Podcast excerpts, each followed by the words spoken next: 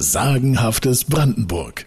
Heimat zum Hören. Eines kann man über den Dominikaner Heinrich Kramer, der 1478 zum Inquisitor für ganz Oberdeutschland ernannt wurde, nur mutmaßen, aber ich wag es mal. Der Autor des Malleus Maleficarum hatte panische Angst vor Frauen. Sein sogenannter Hexenhammer trieft auf 700 Seiten vor Frauenhass. Teufelsbuhlschaft und Teufelspakt, Schadenszauber an Menschen, Tieren und Feldfrüchten. Jedes Weib ist sündig und damit verdächtig, schreibt Kramer. Zitat, verdächtig, sich selbst mit Leib und Seele zu verkaufen, die noch ungetauften Kinder dem Bösen selbst zu überliefern und teuflische Unflätereien durch fleischlichen Umgang mit den Inkubi und Sukubi zu treiben. Viel dreht sich im Hexenhammer um männliche Impotenz. Und Schuld an der hatte, nun, Sie ahnen es. Die pornografische Dimension von Kramers detailversessenen Beschreibungen war dem Bestsellercharakter des Buches natürlich nicht abträglich. So verbreitete sich Kramers Bedienungsanleitung für Hexenprozesse in 29 Auflagen über ganz Europa. Und wann immer Kriege und Krisen einen Landstrich heimsuchten, wann immer Seuchen wie die Pest wüteten, heizte das die Hexenverfolgung noch an. Auch hierzulande. So um 1500 sind in der Mark Brandenburg die ersten gerichtlichen Verfolgungen überliefert. In den Jahren 1551 bis 1644 zählt die Chronik allein zehn Hexenprozesse in Freienwalde an der Alten Oder. Wenn man heute der Berliner Chaussee folgt, findet sich am Straßenrand ein Stein mit der Aufschrift Brandfichte. Dieser Stein erinnert an eines der Opfer der Freienwalder Hexenverbrennungen und die Sage erzählt es so. Im Jahre 1628 lebte in Freienwalde eine Frau namens Anna Liebenwald.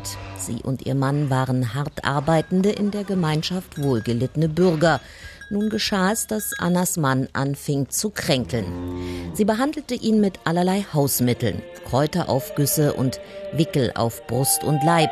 Annas Kenntnisse ließen ihren Mann wieder gesunden, nur war eben das höchst verdächtig. Es heißt, ihr Mann selbst habe Anna der Hexerei bezichtigt. Der Wiedergenesene soll sich in eine Magd verliebt haben. Er suchte und fand einen Weg, seine Frau loszuwerden. Am Tag ihrer Verbrennung zogen die Freien Walder zu einem Platz am damaligen Vorwerkspfad. Dort stand Anna Liebenwald auf dem Scheiterhaufen. Als er angezündet wurde, rief sie der Menge zu, so wahr ich unschuldig sterbe, wird aus der Asche dieses Scheiterhaufens eine Fichte hervorkeimen und zu einem mächtigen Baum werden.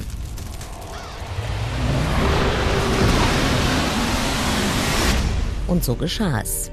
Bald keimte aus Annas Asche ein grünes Spitzchen hervor, das mit Macht wuchs und ein starker Baum wurde. Die schockierten Freien Walder nannten den Baum die Brandfichte. Die Sage berichtet von einem widerrufenen Urteil.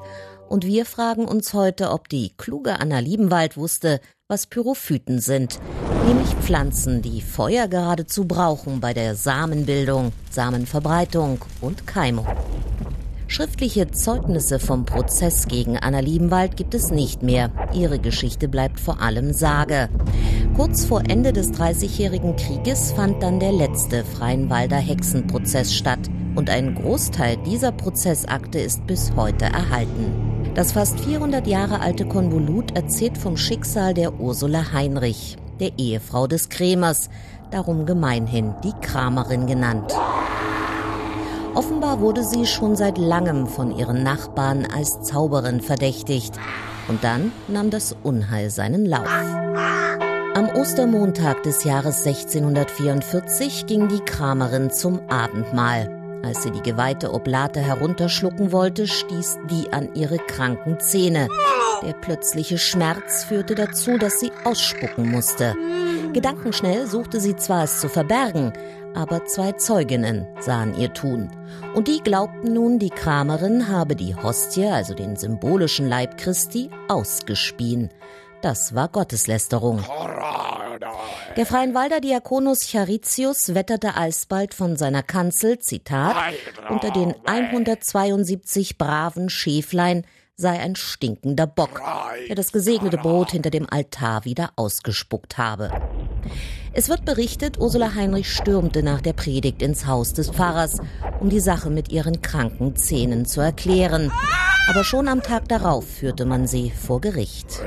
Ein Mann namens Schere, Bürgermeister und Richter in einer Person, verhörte 26 Zeugen der Anklage. Auch die Verteidigung lud wohl sechs Männer vor Gericht, aber die weigerten sich für Ursula Heinrich auszusagen. Sie fürchteten den Zorn ihrer Mitbürger.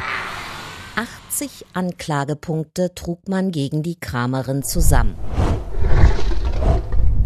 Die Zeugen behaupteten, Zitat, sie hätten etliche Male den Drachen hinten in ihr Haus einfliegen sehen. Andere glaubten gesehen zu haben, wie sie einen schwarzen Bock speiste. Drache und Bock und noch dazu schwarz, nur der Deivel konnte dahinter stecken weswegen man der Ursula Heinrich nun neben Hostienschändung auch die Teufelsbuhlschaft vorwarf. Das schwerste aller Verbrechen, zu sühnen laut Hexenhammer nur durch das reinigende Feuer des Scheiterhaufens. Im Januar 1645 bricht die Akte ab. Aber die Freienwalder Stadtrechnung jenes Jahres verbucht die Summe von 18 Talern für den Henker. Richter Schere hatte also ein Todesurteil gefällt und die Höhe der Summe spricht dafür, dass das Urteil Tod durch Verbrennen lautete. Die Errichtung eines Scheiterhaufens war teuer. Das vermutlich letzte Todesopfer der Hexenverfolgung in der Mark Brandenburg, das war am 17. Februar 1701 die erst 15-jährige Magd Dorothee Elisabeth Tretschlaff. In Fergitz in der Uckermark verdächtigte man das Mädchen der Buhlerei mit dem Teufel. Sie wurde enthauptet. Sagenhaftes Brandenburg. Heimat zum Hören.